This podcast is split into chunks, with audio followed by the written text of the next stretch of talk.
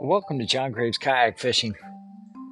Let's talk about right now one of my favorite places to fish here in Central Florida, and that is the Harris chain of lakes. It was the first place that I went to, one that I hear about in the magazines, online, watching TV.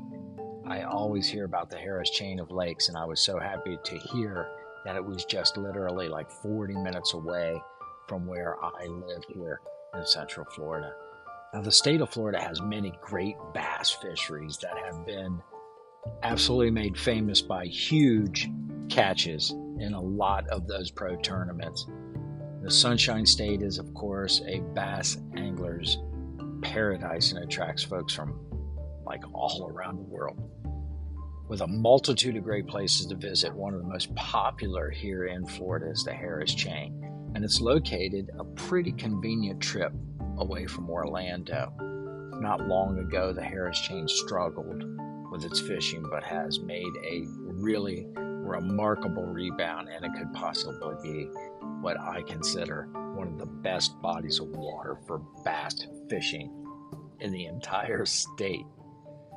Well, as the name implies, the Harris Chain is a collection of lakes connected by canals.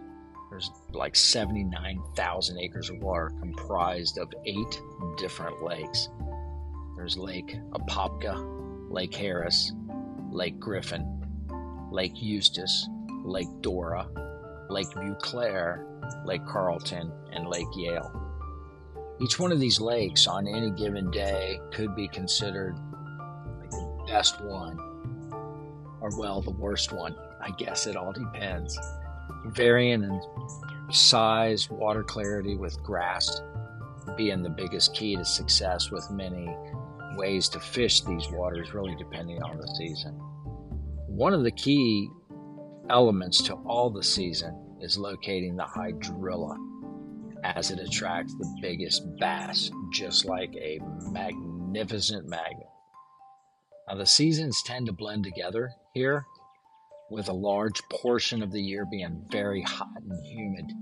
And winter and springtime is mild, and there is a great chance you will find bass during all three stages of the spawn during these cooler times of the year.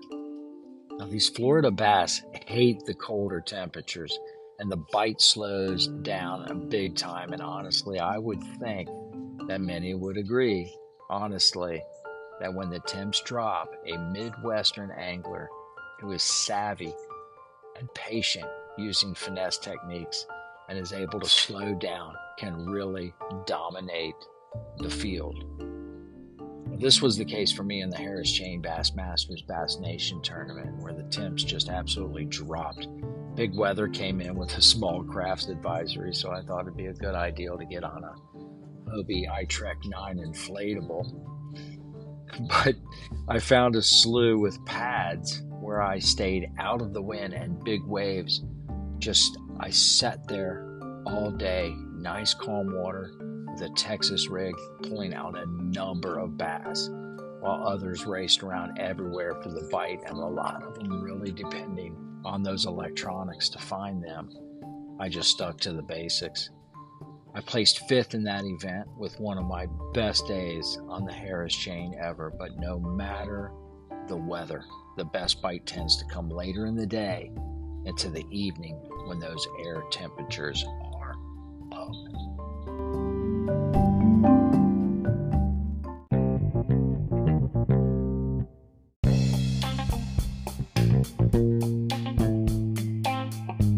StrictlySailInc.com what were you doing in 1978?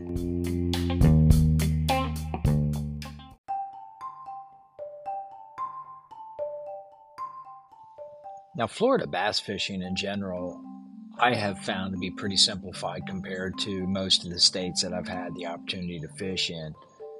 Where soft plastics, I enjoy throwing soft plastics, so I don't mind at all.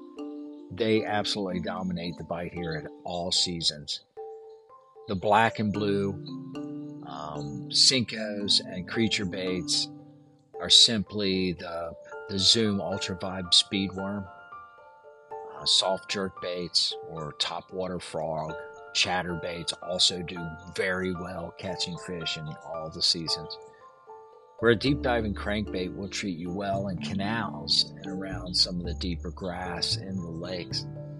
One big plus of fishing the Harris Chain are the numerous places to camp and eat, and lots of the hotels close by. Uh, and don't you dare pass up a visit to the Twisted Biscuit. I'm telling you that right now. Order you up the pig liquor and tell them John Graves Kayak Fishing sent you. The Harris Chain has truly blossomed into one of the best fisheries in Florida.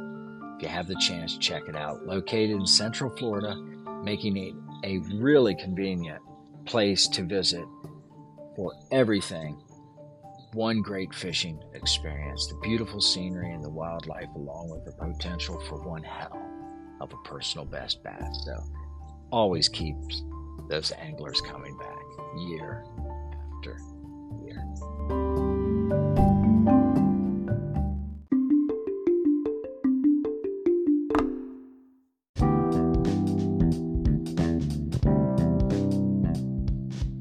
The other day, I saw this article online, and it was written by Nicholas Little to give credit where credit's due. He wrote this thing back in like September of 2018, uh, and I've noticed that he was a kayak uh, fishing guide here in Florida currently. So this guy's probably been doing this for a long, long time. And the article was titled The Inshore Grand Slam. Now, this style of kayak fishing greatly appeals to me.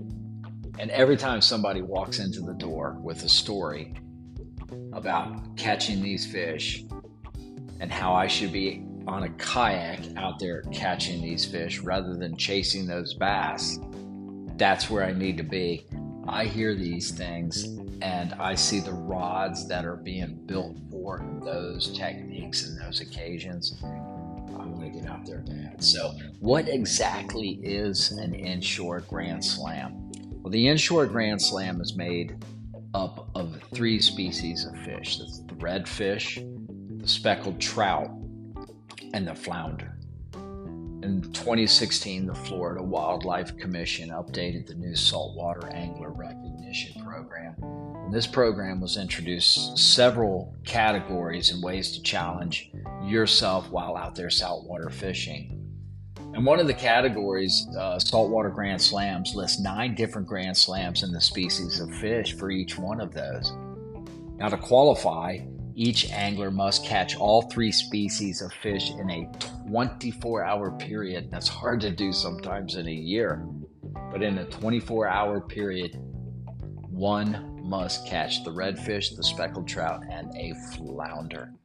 This program encourages the CPR or the Catch Photo Release, and those pictures can be submitted to catchfloridarelease.com. Now, the quickest way to get this accomplished is by knocking out the two that will hit top water, and that is the redfish and the trout. Now, mind you, these techniques that you've been using while out there chasing for bass, top water, jigging. These techniques are also used for these species of fish, just maybe a little bit different lure configuration. First thing to do is to find that right lure and then just boom, go after the bite. The throwing top water allows an angler to cover a lot of real estate until you get that first bite, then you locate. If fish are missing that lure, going after it, you see them coming up after it and they take a swipe at it. Just slow it down a little bit. Speckled trout and the reds will feed very heavily at first light, and top water is one of the best ways to locate those fish. If you do locate these fish and they keep missing and just swatting at that lure, nobody's committing to it. Just switch over to a soft plastic and begin working that same area, soft plastic like the rattling shrimp from American Tackle. Now, the flounder, not the character of Finding Nemo, but that very awkward looking species that's all twisted up sideways, looks like sort of a Picasso. This is the third fish of that Grand Slam, and they can be a little bit tougher to catch. When targeting, the majority of anglers use a live bait. However, soft plastics do a fantastic job and allow you to cover a lot of water. But as with most, the, that first bite from the flounder is the most important.